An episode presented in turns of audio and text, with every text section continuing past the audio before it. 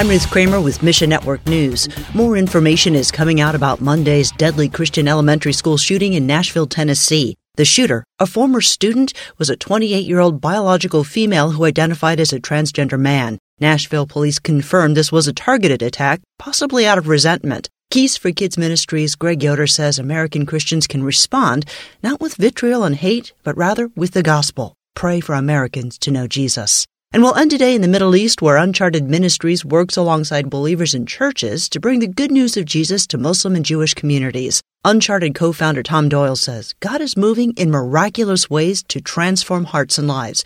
You can see it firsthand by traveling to the Middle East with Uncharted. In the full story at our website, Doyle describes three ways to put feet to your faith and step out of your comfort zone. Find your place in the story at missionnews.org. Mission Network News is a service of One Way Ministries. I'm Ruth Kramer.